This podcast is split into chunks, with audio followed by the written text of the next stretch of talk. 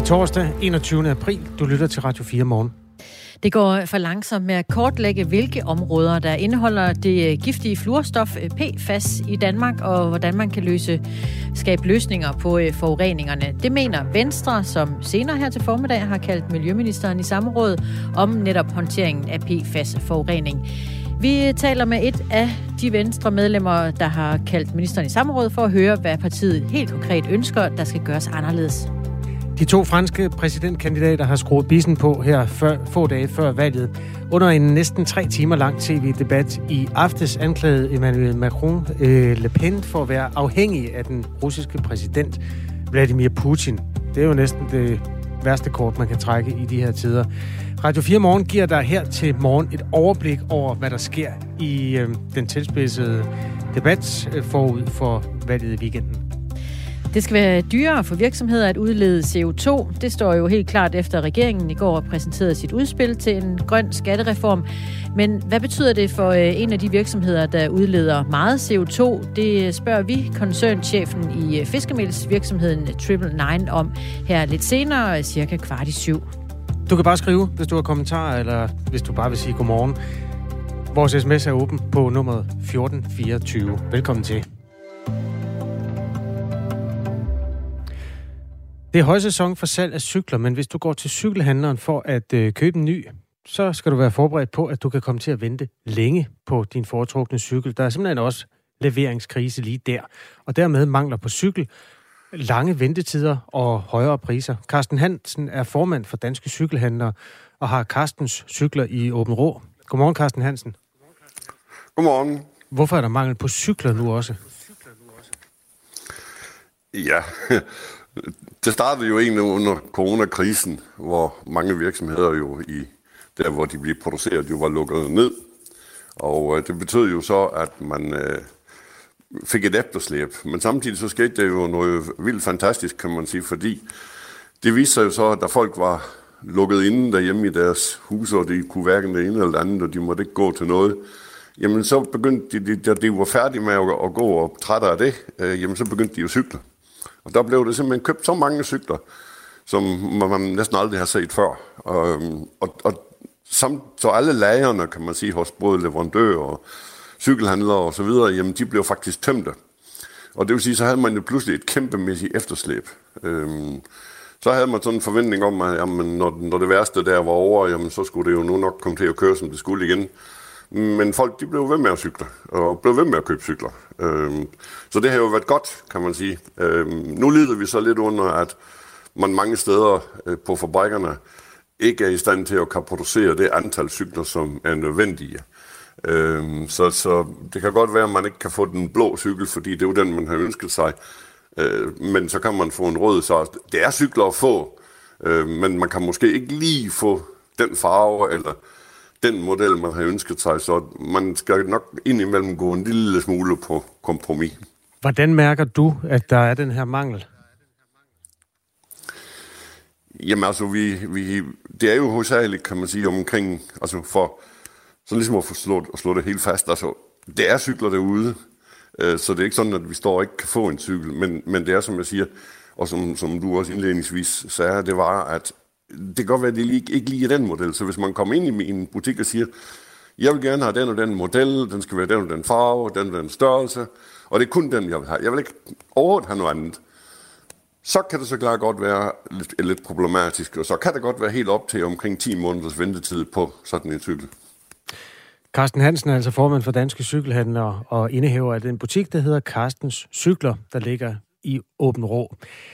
Øh, næsten alle danskere har en cykel, oplyser Danmarks Statistik. Det er 9 ud af 10, der har det, og sikkert flere end nogensinde før, i og med, at der har været det her opsving under coronaen også. Der bliver solgt omkring en halv million cykler om året. I 2020, som er det seneste år, der er lavet statistik på, der brugte en dansk husstand gennemsnitligt 1.300 kroner på at købe cykel. Øhm, hvad er det for nogle dele, Carsten Hansen, i cykel? Altså, vi er jo så privilegeret i Danmark. Vi plejer jo ikke at behøve at interessere os for, hvor vores øh, industriprodukter kommer fra. Men øh, nu har vi jo i hvert fald lært, hvor vores gas kommer fra. Der er også noget med noget stål, der øh, i et stort omfang kommer fra den ende af verden, hvor der er krig lige nu. Hvad er det for nogle dele, der er ramt af krig og corona i forhold til cykelleveringerne? Jamen altså, principielt er det jo øh, mange komponenter, kan man sige. Og det er jo det der problem med, med fabrikkerne, når de skal producere dem. Hvis, hvis, hvis de mangler jeg har sagt et bremsegreb, jamen, så kan de ikke producere cyklen færdig. Øh, og så i mange tilfælde, så lader man være med at lave den model, så, så laver man måske en anden en, som man kan lave. Øh, men, men det er jo fordi, at i mange af komponenterne til cykler kommer jo fra Asien. Og der har man jo, vi har næsten glemt, at vi havde corona herhjemme, øh, men, men den florerer jo vældig fint dernede endnu. Så mm, jamen, blandt andet her har Shanghai havnen jo været lukket. Øh, jeg ved faktisk ikke, om den er det endnu, men, men den har i hvert fald været det. Øh, jamen, så er det udskibningsproblemer, det er jo det er containerproblemer, hvor man slår sig om de container, der er, fordi det simpelthen er for lidt container, samtidig er priserne på container jo stadig fuldstændig vanvittige. Øh, hvis jeg lige har forstået det rigtigt, så var det noget med en container før krisen, den koster omkring 30.000, og nu koster en container 130.000. Så der er en masse udfordringer hele vejen rundt, kan man sige, og hvis det er elcykler, vi snakker, jamen så er det, det, det største problem med dem, det er simpelthen batterierne. I et, et batteri, uden at være fysiker og kemiker, så, så ligger det nogle stof i, der hedder kobolt. Og den kobolt, det øh, bliver uvindet i, i Afrika i et par lande dernede. De kan simpelthen ikke følge med. Blandt andet fordi, at man jo nu vil have den her grønne omstilling, øh, som vi da klart går ind for, at vi skal have. Øh, men det betyder så også, at de store biler, koncerner, de snupper rigtig meget af det, der bliver produceret af kobolten, og det vil sige, så er det simpelthen mindre tilgængeligt på markedet. Øh, næsten ligesom hvis, hvis, hvis, hvis han vil lukke for gassen, ja, så er det her næsten samme problem, bortset fra, at det ikke er russere. Ja, okay. Øh, Carsten Hansen, hvor meget er cyklerne så steget i pris? Altså en cykel, der kommer fra Østen, hvor meget er det lagt oveni, så på grund af de her både leveringsvanskeligheder og stigende fragtpriser og kamp om kobolden? Jamen altså, man kan sige, at vi har cykler produceret i, i Asien, og så er det jo cykler, der bliver produceret i Europa. De cykler i Europa er knap stedet så meget, fordi at øh, der bruger man jo container på den samme måde. Der er det jo meget med lastbiler og sådan nogle ting. Så, men, men de har jo fået en, en prisstigning, fordi at nogle af komponenterne på cyklen jo kommer fra Østen og stadigvæk skal fragtes herop. Det er egentlig ikke selve produktionen af cyklerne, som er blevet sådan væsentligt dyre. Det, de er blevet dyre, men, men ikke væsentligt. Øh, det er meget fragten, der kommer. Så man kan sige lidt firkantet og sige, at europæiske cykler er måske i stedet med cirka 400-500 kroner, og dem fra Asien er måske i stedet mellem 7 og 1000 kroner. Okay. Carsten Hansen, bare afslutningsvis, hvad betyder det for folk i din branche? Du skal jo stadigvæk øh, tjene nogle penge for at have en butik kørende. Carsten cykler i Åben Jamen, fuldstændig korrekt. Altså, det, det, det, som ligger i det nu her, det er jo, at det er en kamp øh, for alle cykelhandlere og forsøg på at få de her varer hjem, altså på hylderne, fordi det er jo ikke kun cyklen, det er jo også mange af komponenterne, altså geargrupper, kæder og sådan nogle ting, som godt kan være et problem. Øh, så, så det er simpelthen en, en kamp for os alle sammen for at få varer på hylderne, øh, så vi har øh, de fleste af vores medlemmer i, i Danske Cykelhandler, øh, synes vi nu egentlig, når vi hører sådan rundt omkring, klarer sig nu egentlig sådan rimelig fornuftig. Øh, så man kan sige til danskerne, ja, det er cykler, men, men den er ikke helt uproblematisk. Så hvis man vil have stor udvalg, så vil, kunne det godt være en fordel at, at komme afsted snart, fordi at det er her nu, øh, hvor, hvor, hvor nok udvalget er størst. Når vi længere vi kommer ind på sommeren, jo mere problematisk kan det være, hvis leverandørerne ikke øh, kan levere cykler. Så lyder det fra Carsten Hansen. Tak skal du have. Formand for Danske Cykelhandlere og indehaver af Carsten Cykler, som ligger i Åben Rå. 14 minutter over 6 er klokken. Husk, du kan skrive til os på nummer 1424, hvis du har inputs eller kommentarer til det, du lytter til. Jeg elsker jo, når en, øh, en cykelhandler han siger, skynd jer at komme afsted og købe en cykel. Krisen, den, ja. øh, præ, den krasser sig skyndt at købe ja, en cykel. præcis. Vi øh, tager lige en runde på øh, krigen i Ukraine. Hvad er der sket øh, hen over natten? Hvad er seneste nyt? Det er sådan, at øh, russerne kommer tættere og tættere på den totale kontrol med øh, Mariupol, den øh, sydøst-ukrainske by. Og det er i hvert fald, hvis man skal tro en øh, tjetjensk leder, der mener, at øh, russerne faktisk i dag, torsdag, kan indtage byen. Det, øh, er det Kadyrov? Det er det nemlig. Ja. Ramzan Kadyrov. Han er sikker på, at Rusland vil have kontrol med stålværket Azovstal, er det sådan, det hedder, ja. i Mariupol øh, i løbet af dagen i dag. To ukrainske topembedsmænd er øh, klar til at tage afsted til øh, havnebyen for at forhandle om øh, evakueringer af de ukrainske soldater og civile, som er fanget i byen stadigvæk. Ifølge en øh, politichef i byen, der gemmer sig lige nu øh, hundredvis af civile på stålværket. Han øh, hævder politichefen Mykhailo, jeg elsker at skal sige det her navn, øh, Versinjen, mm. øh, at øh, det her det handler også om børn, øh, og det skriver Kiev Independent. Så hvis vi lige øh, rykker blikket over mod øh, Donbass-regionen, så øh, forlyder det nu, at russiske soldater kontrollerer 80 procent af Lugansk-regionen. Det er regionens øh, guvernør, hej dig, det hedder han, øh, som siger det til mediet Telegram. Det er i dag øh, Carsten Marup, som er major, der kommer og hjælper os i det faste element, der hedder Spørg om krigen. Han er chef for Center for Luftoperationer på Forsvarsakademiet. Han øh, kan selvfølgelig svare på alt, også krig på landjorden, men vil sikkert også være interesseret i at tale om den store raket, der hedder Satan 2, der i går blev prøve affyret i Rusland. Altså endnu et sådan stykke militært isenkram, der bliver bragt i spil. Forløbig bare på tegnebrættet, men den kan bærer så mange atomvåben, man tror, det er løgn. Øh, den side af sagen skal vi selvfølgelig vende med Carsten Marup, men han kan svare på alle slags spørgsmål. Hvis du allerede nu har et, og har lyst til at bidrage med et af de spørgsmål, som vil tegne billedet af krigen klokken 6, nej, 8.45, så kan du bare skrive til os allerede nu en sms til 1424. I øvrigt øh, kan man jo øh, skrive, uanset hvad man lige skulle have lyst til i løbet af morgenen, på øh, sms'en øh, 1424. Vi skal øh, have kigget lidt på øh, PFAS-forureningen, som jo er flere steder hen over øh, Danmark. Der skal mere fart på med at få øh, tegnet et kort over, hvor øh, de områder er helt øh, specifikt. Det mener flere medlemmer fra Venstre, som øh, derfor senere her til formiddag har kaldt Miljøministeren i samråd om den øh, politiske håndtering af PFAS-forureningen. PFAS som jo er et giftigt og kraftfremkaldende fluorstof, som er fundet flere steder i, øh, i landet. I øh, Korsør har over 180 borgere fået konstateret store mængder af det svært nedbrydelige stof i blodet efter at have spist kød fra kalve, som øh, græsset nær den lokale brandskole, hvor stoffet blev anvendt i brandskum i flere år.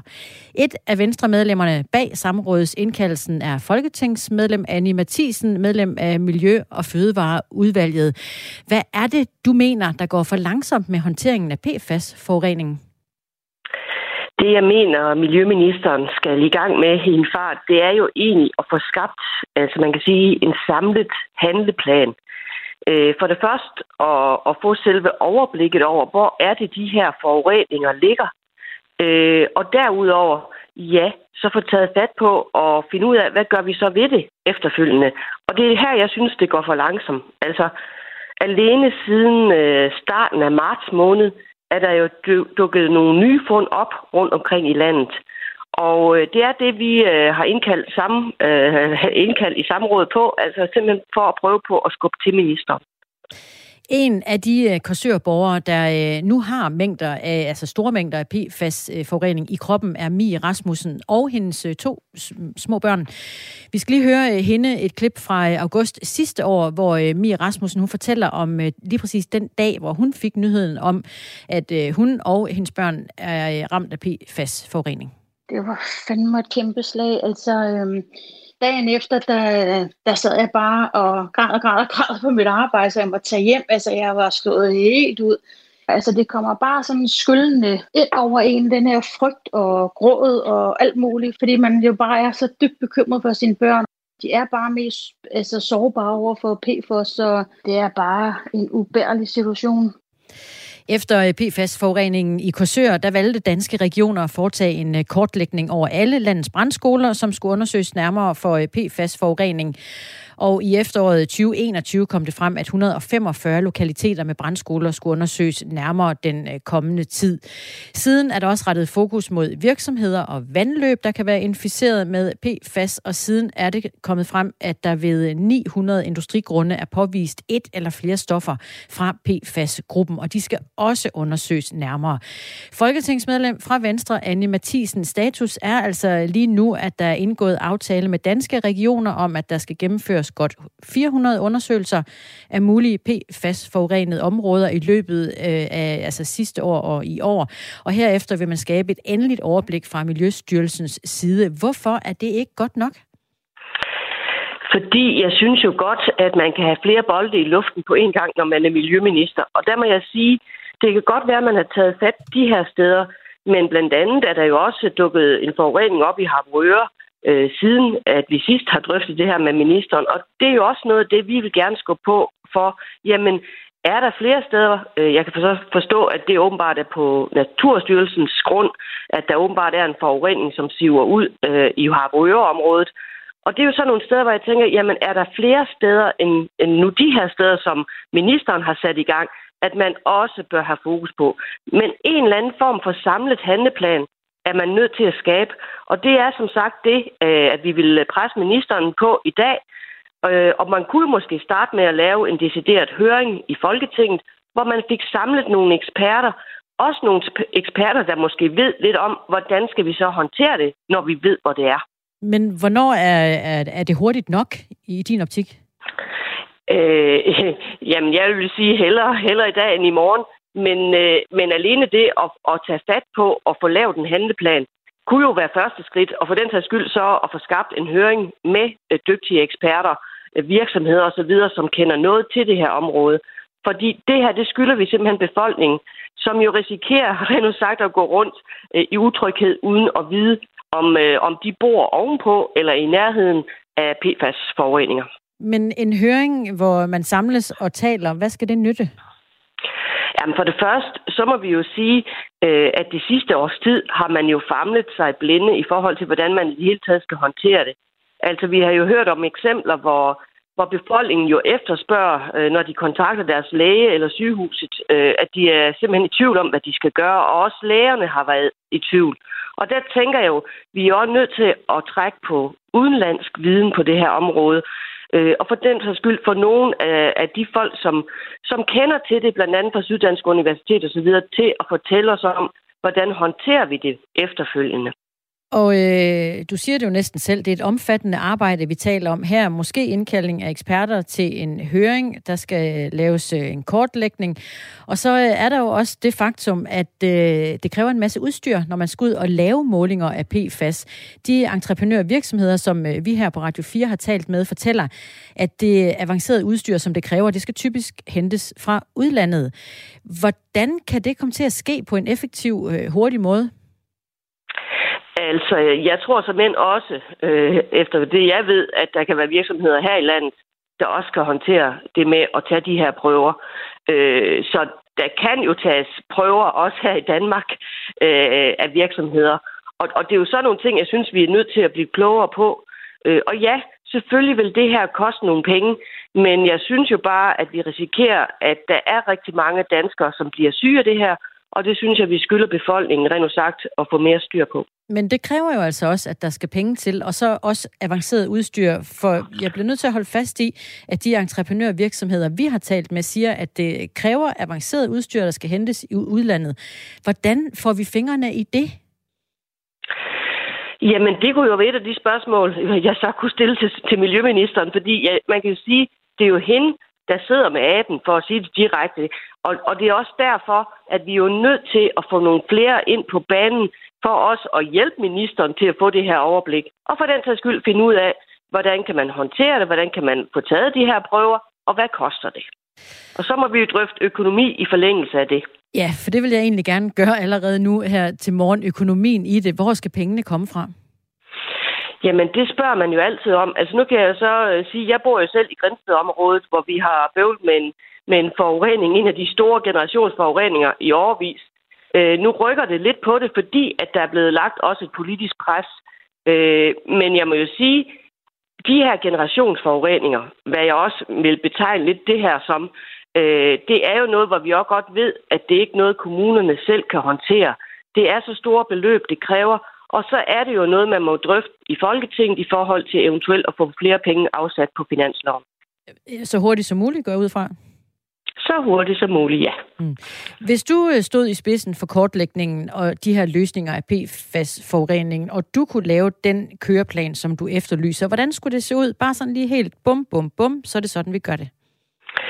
Jeg vil simpelthen øh, starte med at lave, som sagt, øh, en høring i Folketinget i Miljø- og Fødevareudvalget. For den sags skyld invitere Sundhedsudvalget med, fordi det her det har jo en sundhedsmæssig vinkel. Øh, og så øh, når vi har fået alle inputtene fra de eksperter, vi inviterer ind til at gøre os alle sammen klogere, så vil jeg simpelthen sætte mig ned og sige, hvordan får vi nu skabt overblikket øh, over hele landet i forhold til at sikre, at vi har styr på, hvor de her forureninger de er. Der vil jeg jo netop tage fat i nogle af de virksomheder, som kan håndtere de her ting. Og næste skridt, det er jo så at få beregnet, hvad vil det koste, og så indkalde partierne til drøftelse i forhold til at få afsat midler på finansloven. Vi har fået en, øh, en sms, mens øh, vi taler her fra Jan øh, Klatrup i Diana Lund, der skriver ro på. Regionerne er i gang med at undersøge for PFAS. I Region Sjælland har vi for eksempel taget prøver på alle vores skriver han afbærgeanlæg. Jeg ved i virkeligheden ikke, hvad det er. Og ja, det er jo blå Venstre, som vil nedlægge regionerne, som faktisk laver et stort miljøarbejde. Så øh, ro på, lyder det fra Jan. Øh, er du parat til at øh, være rolig nu? Som jeg, jeg vil sige på den måde, øh, kære Jan, øh, Venstre vil ikke nedlægge regionerne. Det kan jeg så berolige ham med til at starte med. Øh, og så må jeg sige, vi har jo visse erfaringer for, at øh, vi som oppositionsparti på nuværende tidspunkt er jo også nødt til at skubbe til regeringen, og dermed også skubbe til ministerne for, at der simpelthen sker noget. Og der må jeg sige, en samlet handleplan, øh, det synes jeg, rent sagt, at ministeren lige så godt kunne begynde at tage fat på nu, øh, for også at få styr på, hvordan kan vi efterfølgende håndtere det de steder, hvor de her forureninger de ligger. Og det kommer vi formentlig til at høre ved øh, samrådet i dag, som øh, du og andre har indkaldt til folketingsmedlem Annie Mathisen. Godmorgen til dig. Godmorgen. Og vi ville også gerne have haft en reaktion fra Miljøminister Lea Wermelin fra Socialdemokratiet, men i en mail skriver Miljøministeriets presseafdeling til os, at hun ikke har mulighed for at stille op til interview. To og et halvt minut i halv syv er klokken den her torsdag morgen. Du lytter til Radio 4 med, øh, ja, her i, i morgenstudiet er det Christina Ankerhus og Kasper Harbo. Efter de nyheder, som du får et overblik over om et par minutter, så skal vi blandt andet se nærmere på det franske valg, hvor det er jo inde på opløbsstrækningen øh, kampen mellem Emmanuel øh, Macron, den siddende præsident, og udfordreren Marine Le Pen fra Front National, øh, det højreorienterede øh, parti. Det er jo en kamp om øh, i virkeligheden, ja, der, der er mange perspektiver i den, men hvor man blandt andet nu har bragt Vladimir Putin ind som en form for måleenhed på, hvad man kan vente sig af det kommende, altså den, den kommende præsident. Le Pen har tidligere ytret, at hun vil have en mere positiv dialog med Putin, end Macron har været i stand til at have. Han brugte så øh, det, det er lidt den hårde beskyldning, at øh, hun nærmest ville være sådan en form for allieret, altså troet mellem linjerne med, at Frankrig kunne blive sådan en form for ny øh, russisk nikkedukkestat eller Hvide Rusland. Det er et tegn på, at øh, der vil være god kaffe på kanden i de afgørende tv-dueller, som altså var en af dem, der udspillede sig i går.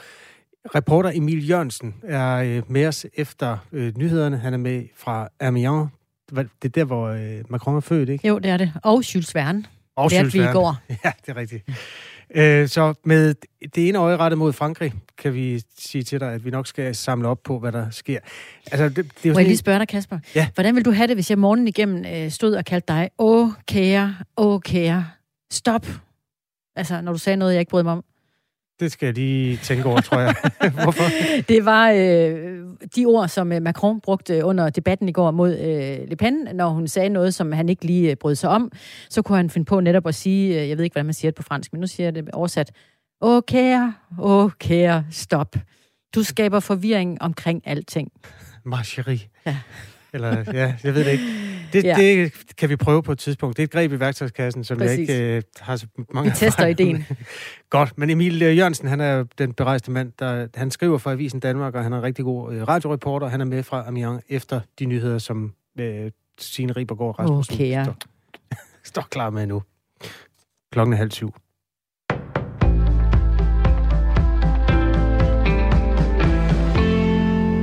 Det er allerede nu muligt at brevstemme til folkeafstemningen om afskaffelse af det danske EU-forsvarsforbehold, men det endelige forslag er ikke vedtaget i Folketinget endnu. Og gruppeformand for enhedslisten Peter Velblund beskriver det som en demokratisk uskik at åbne for brevstemmerne før lovforslaget er vedtaget. Det siger han til politikken. Også formanden for Dansk Folkeparti, Morten Messersmith, er kritisk. Det er da en lille smule underligt, at man har sat valghandlingen i gang, inden man er fuldstændig klar på, hvilke hvilket lovforslag der skal stemmes om, siger han til politikken. Forslaget forventes vedtaget af et flertal i Folketinget inden den 1. juni, hvor afstemningen finder sted.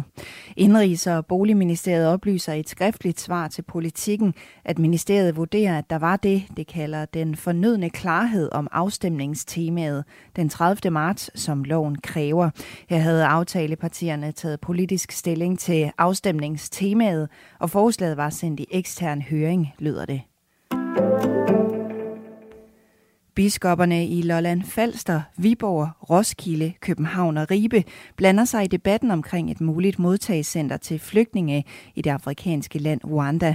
Flere af biskopperne kritiserer planerne, som der bliver forhandlet om i disse dage på Christiansborg. Det skriver Jyllandsposten.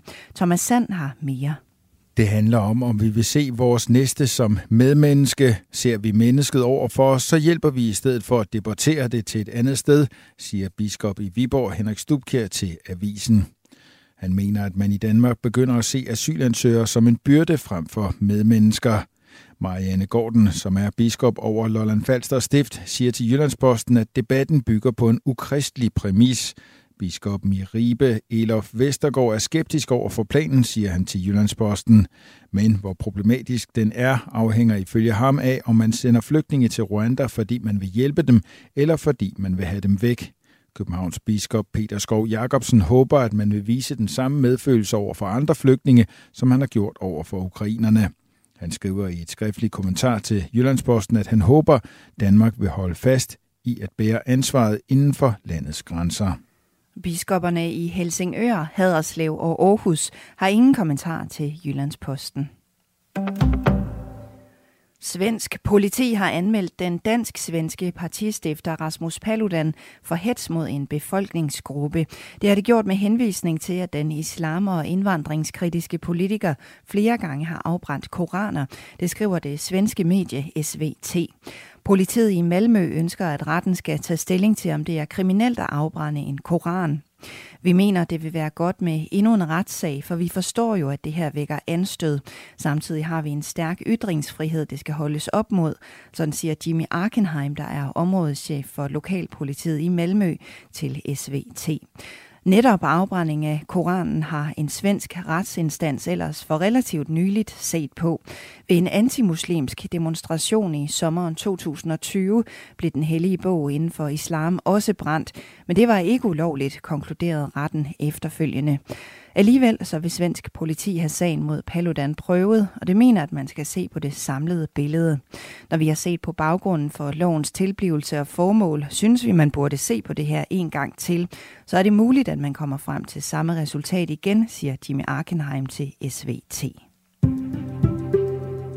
I dag tørt vejr med en del sol i løbet af dagen stedvis flere skyer. Temperatur mellem 12 og 17 grader. Ved Østersøen kun mellem 7 og 10 grader. Det var nyhederne på Radio 4 med Signe Ribergaard Rasmussen.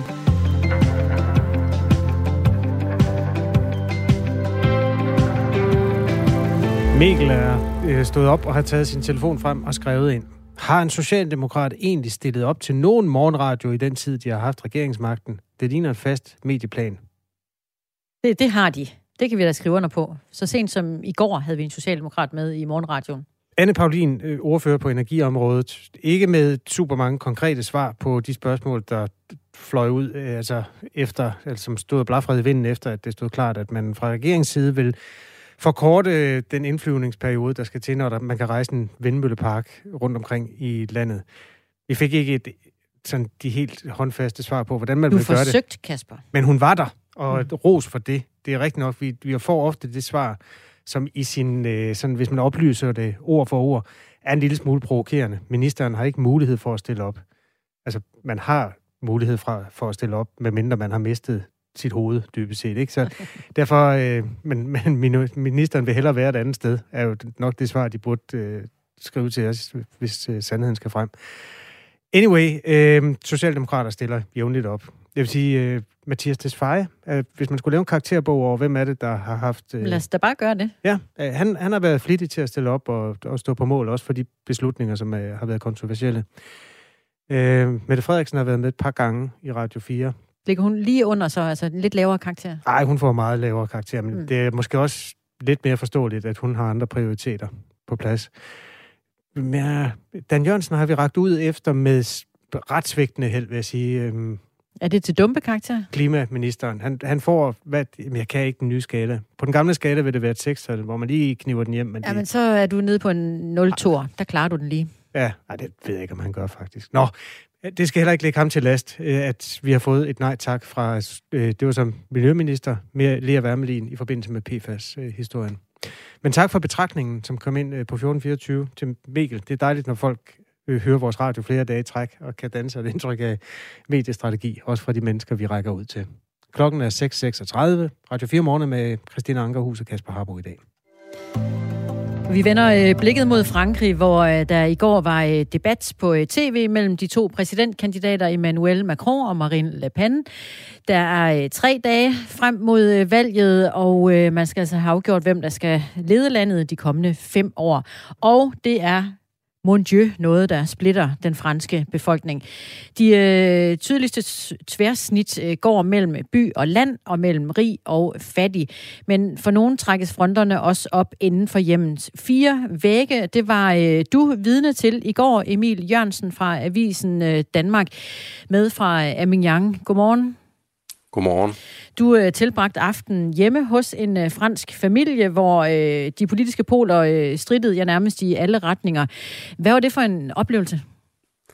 Ja, det var faktisk sådan lidt som sådan et fransk tricoloreflag med blåt, hvidt og rødt, hvor alle alle tre stemmemuligheder ved søndagens franske præsidentvalg, de var repræsenteret. Fordi vi havde husets patriark, den 59-årige Jean-François, som sådan lidt udseendemæssigt minder om Tysklands kansler Olaf Scholz, hvis I kan forestille jer det. Mm. Han er kæmpe Erik Zemmour-fan. Zemmour, som jo er den her franske højre ekstremist, der får Marine Le Pen til at ligne sådan en artig, moderat skolepige her i præsidentvalgkampen. Og øh, Zemmour gik som bekendt ikke videre til runde to, og derfor så stemmer faren altså på Le Pen. Og det gør han til sin yngste datters store fortrydelse, fordi 18-årige Valentin som er sådan en, der siger, at hun ikke vil sætte børn på jorden på grund af klimaet. Hun er vegetar, og hendes største forbillede, det er amerikanske Rosa Parks, der ikke vil rejse sig op i bussen i Alabama.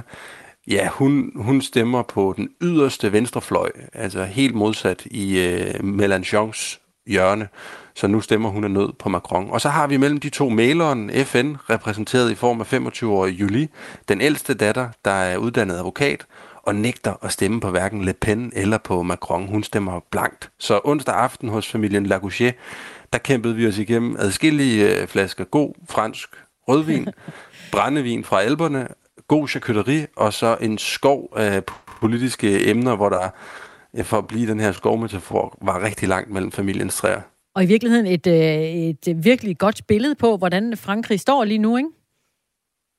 Jo, det er det. Øh, altså hvis vi skal hive det op på en lidt højere klinge, så er familien Lagouche jo et eksempel på nogle af de ideologiske skillelinjer, der, der går lige nu. Og det, det, det, der er interessant, det er, at det er jo ikke så meget mellem den klassiske højre- og venstrefløj, som man forstår det i, i traditionel forstand.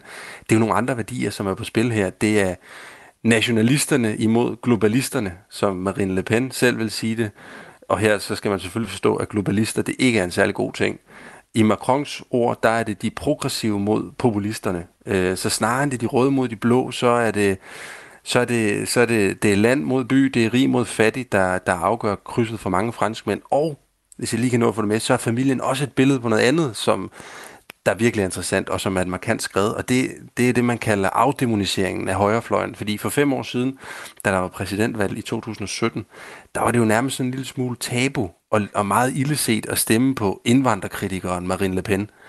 Siden da har hun jo virkelig støvsuget sine taler, så hun fremstår øh, stueren, og nu har du folk som faren i den her familie, der bramfrit stemmer på Erik Semur, en, en politiker med både tv-karriere og racismedom bag sig, en, en ekstremist, der siger nogle ting om muslimer, der er mildest talt rabiate. Og det er jo noget af det, der er sket i Frankrig, det er, at øh, det, det, det har ifølge politologer aldrig været mere konservativt og indvandrerkritisk, end det er lige nu, og det er blevet ret normaliseret. Det er journalist Emil Jørgensen fra Avisen Danmark, som er med fra Frankrig, fra Avignon, hvor du øh, fulgte øh, debatten på tv i går mellem de to præsidentkandidater sammen med familien Lagouche, hvor vi øh, her skal lige høre, øh, hvad døtrene Valentine på 18 år og øh, Julie på øh, 25 år siger. Well, I completely disagree with his views, and I think clearly that it's racist and sexist. Well, let's say that we are open minded, that we can um, we can speak about different opinions and live together at the same time. Like it's it's okay. We can uh, share a meal and uh, and have a, a, good night. Og der hæfter jeg mig, Emil, lige ved, øh, at øh, datteren Valentin får kaldt sin far racist. Men samtidig så kan de godt være sammen som familie på trods af uenighederne. Hvad siger altså den her splittelse, om, øh, som vi ser her, om, om den hele tilstand for det franske samfund? Ja, altså hvis du spørger faren, kan vi lige starte der, så, så siger det noget om, at øh, pigerne de er halvt så gamle som ham, og halvt så kloge som ham. Sådan udtrykte han det i går. Øhm, men i forhold til, til, til selve samfundet, så, så er det her jo, det er jo personificeringerne af det, vi ser i valgkampen lige nu. Øhm, hvor, hvor Le Pen og Macron også er hinandens modsætninger. Altså, vi, vi ser Le Pen vil tage magten tilbage fra EU og skabe et nationernes Europa, som hun siger. Macron han vil det modsatte. Le Pen hun vil fjerne afgifter og sænke pensionsalder, og Macron han vil hæve pensionsalderen folk hernede, de taler om, at, at Le Pen taler ind i hadet. Hun kalder Macron for de riges præsident, de arrogantes præsident, storbyborgernes præsident, der ikke aner, hvad det vil sige at være almindelig borger med langt til, til arbejde. Hvor Macron bruger frygten og det er også lidt det, som, øh, som unge Valentin gør her. Altså frygten for, hvad der vil ske for Frankrigs økonomi og for Frankrigs anseelse i verden, hvis præsidenten hedder Le Pen. Hun har et racistisk valgprogram, det har Macron også sagt, ligesom Valentin siger om hendes egen far. Hun har autoritære tendenser, og hun er venner med, med Putin. Og kogt ind til en bouillonterning, så er det faktisk det problem, som mange franskmænd de føler, de står med. De hader Macron, men de, de frygter Le Pen, og derfor så er der også en pæn portion, der er ligesom advokatdatteren i midten, øh, Julie, stemmer blankt. Emil Jørgensen, jeg sad og lige og læste et, noget, som jeg troede var en optag til valget. Det viste sig, at det var optag til sidste valg, fordi jeg havde bare googlet en artikel frem. Og det er nogle gange lærerigt, fordi der kom jeg så til at lære om... Øh, på det tidspunkt havde man lige haft en socialistisk præsident, der hed Hollande, og så stod der også på det tidspunkt en afgørende duel mellem øh, Le Pen og Macron som han jo endte med at vinde, og nu har han siddet i fem år. Men dengang, der talte man enormt meget om EU, fordi det kom lige efter Brexit, og det var jo også på det tidspunkt, hvor Trump skulle til at være præsident. Så man, altså, der var verden ligesom en anden, hvor man var meget chokeret over, at nogen kunne finde på overhovedet at forlade EU. Ved du, om de diskuterer det øh, hjemme hos familien der? Ja, det, det, det gør de. Jeg, jeg tvang dem ligesom til det, som, øh, som en anden øh, gå, som man øh, hiver foran i halsen på, så, så pressede jeg dem jo ud i nogle politiske ringhjørner, og der spurgte jeg lidt ind til det her, og, og faren han, han mener ikke, at Schengen-aftalen øh, fungerer. Faren han mener ikke, at vi kan have åbne grænser. Faren han mener dybest set, øh, at, at EU, som det ser ud lige nu, er et, er et håbløst projekt. Og han siger ikke direkte, at han vil have et Frexit. Øhm, og det gør Marine Le Pen jo sådan set heller ikke længere. Det er jo en af de store ting, hun har ændret sig på. Emmanuel Macron han sagde i øh, valgdebatten i går, da hun, da hun påstod det, at uh, Nå, det er jo fint, så 80 procent af det, du sagde for fem år siden, det mener du ikke længere nu. Øhm, og det, det handler jo om, at hun, hun siger ikke direkte, at hun vil ud af EU, men hun siger, at hun vil lave deres aftale om på så mange måder, at eksperter siger reelt, vil det betyde, at Frankrig er nødt til at skal ud af EU, og der vil komme en folkeafstemning. Og, og den, den uh, debat er også hjemme i stuen med, med klare forskel mellem, mellem døtrene og, og faren.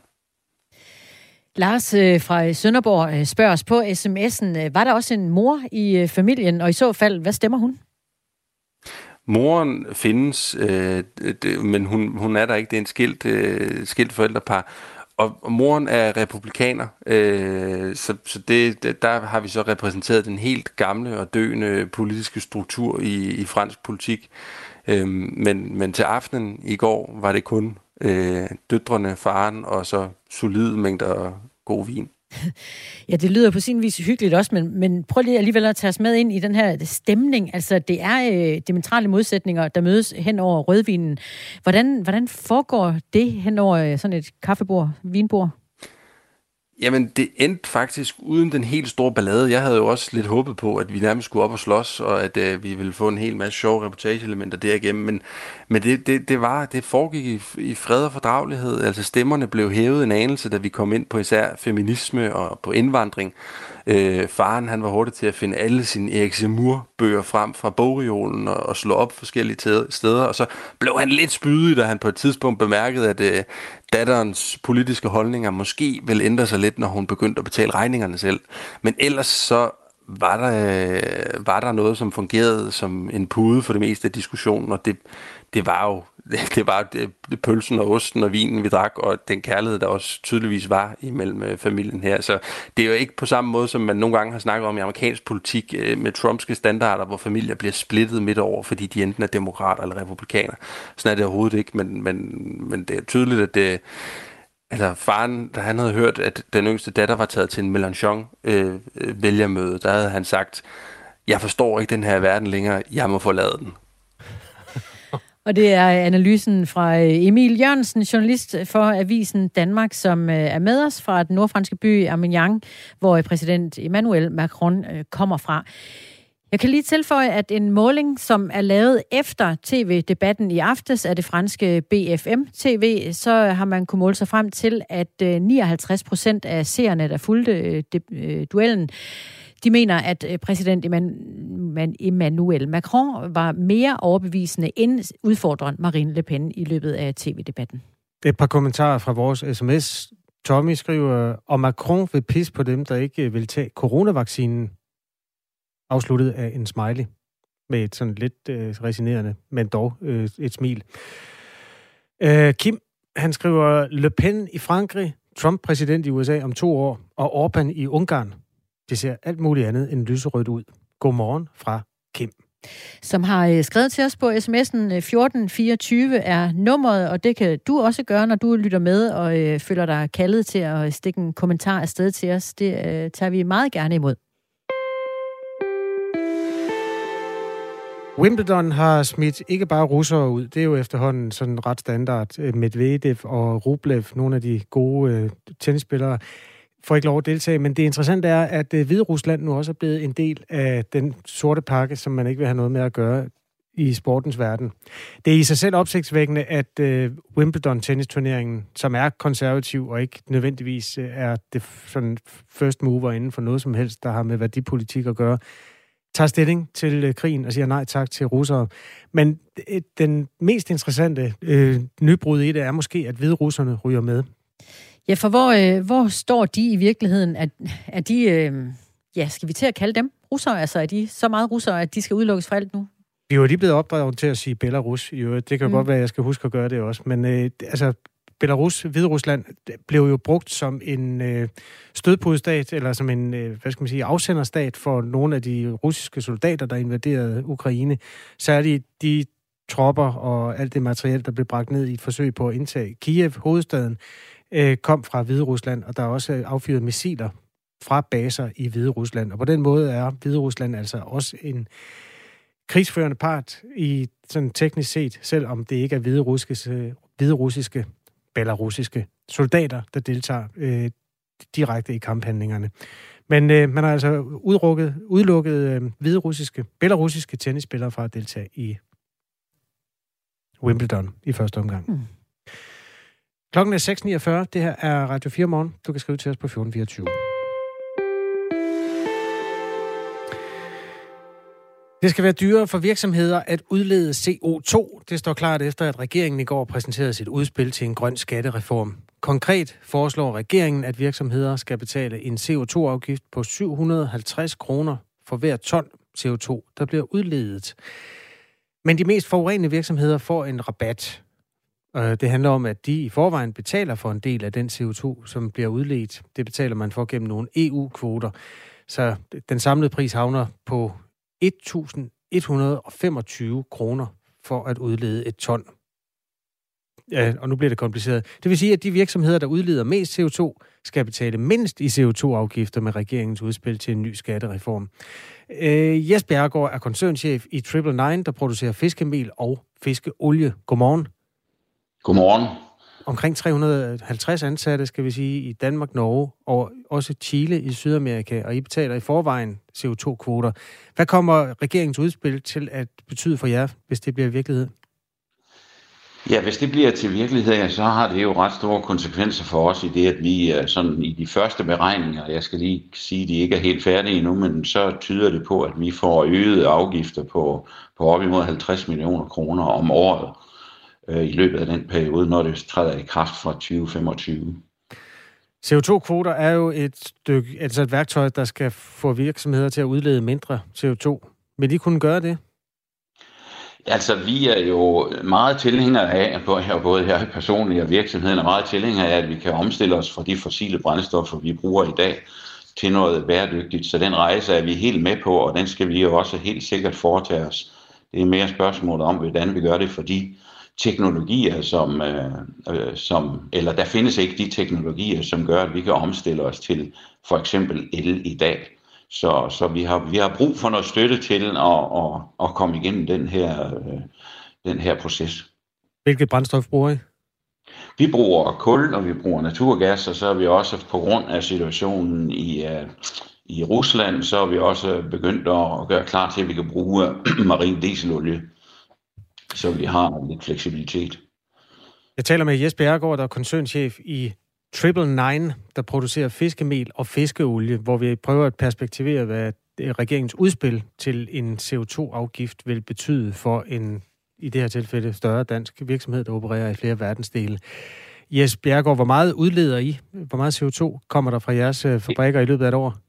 Vi udleder sådan, det afhænger meget, fordi hvad hedder det, kvoterne varierer jo voldsomt fra år til år, så vi udleder sådan et sted mellem 35.000 og, og 50.000 tons øh, CO2 om året, som det ser ud pt. eller som det har været historisk. Hvad er det helt konkret ved produktionen af fiskemel, der udleder meget CO2?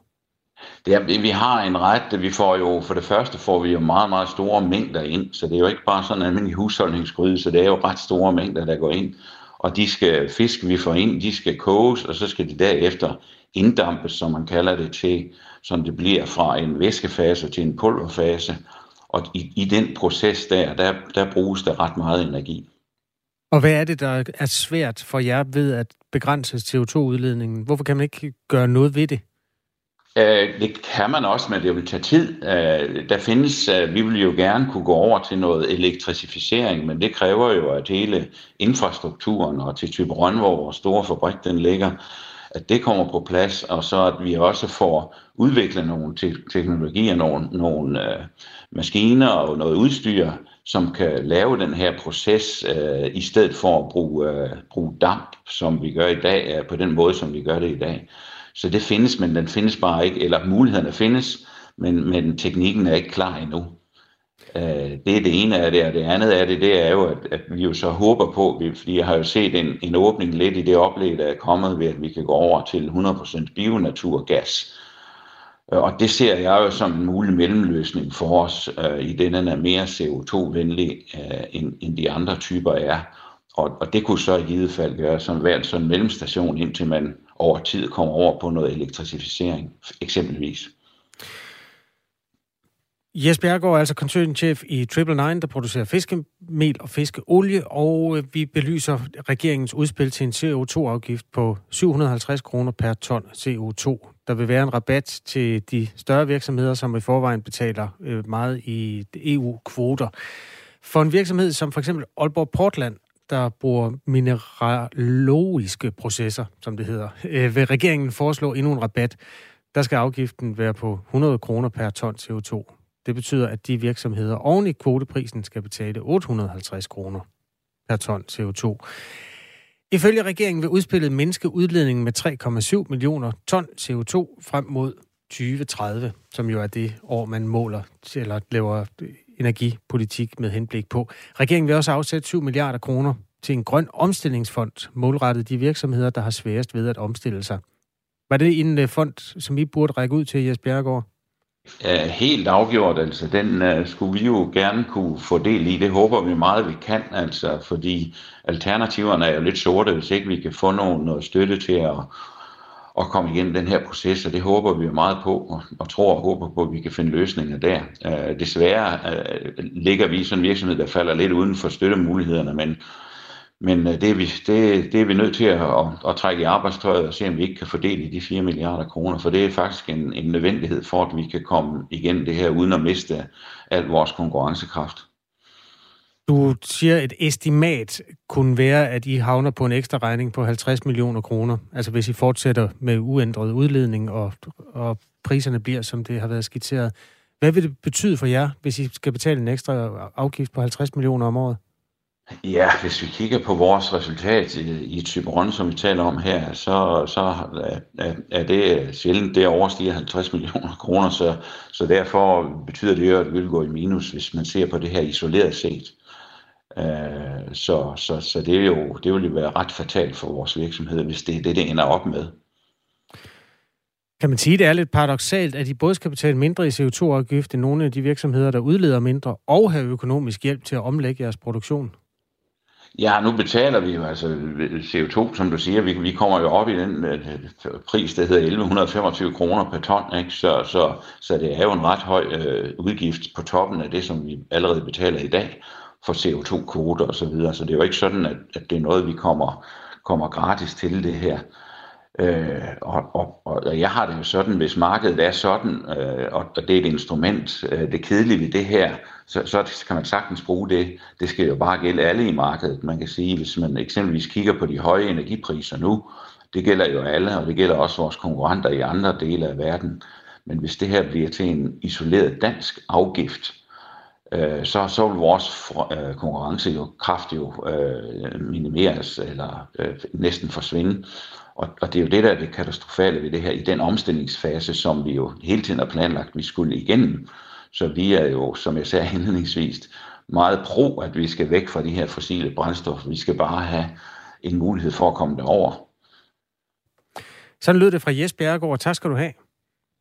Tak selv. Koncernchef i Triple Nine, der laver fiskemel og fiskeolie. Senere på morgen skal vi tale med skatteordfører Troels Ravn fra Socialdemokratiet, som vil øh, hjælpe os med at øh, forstå, hvordan regeringen vil, eller hvor meget det betyder for regeringen i virkeligheden, at øh, holde hånden under den del af dansk erhvervsliv, som kan blive truet af at skulle betale meget høje afgifter.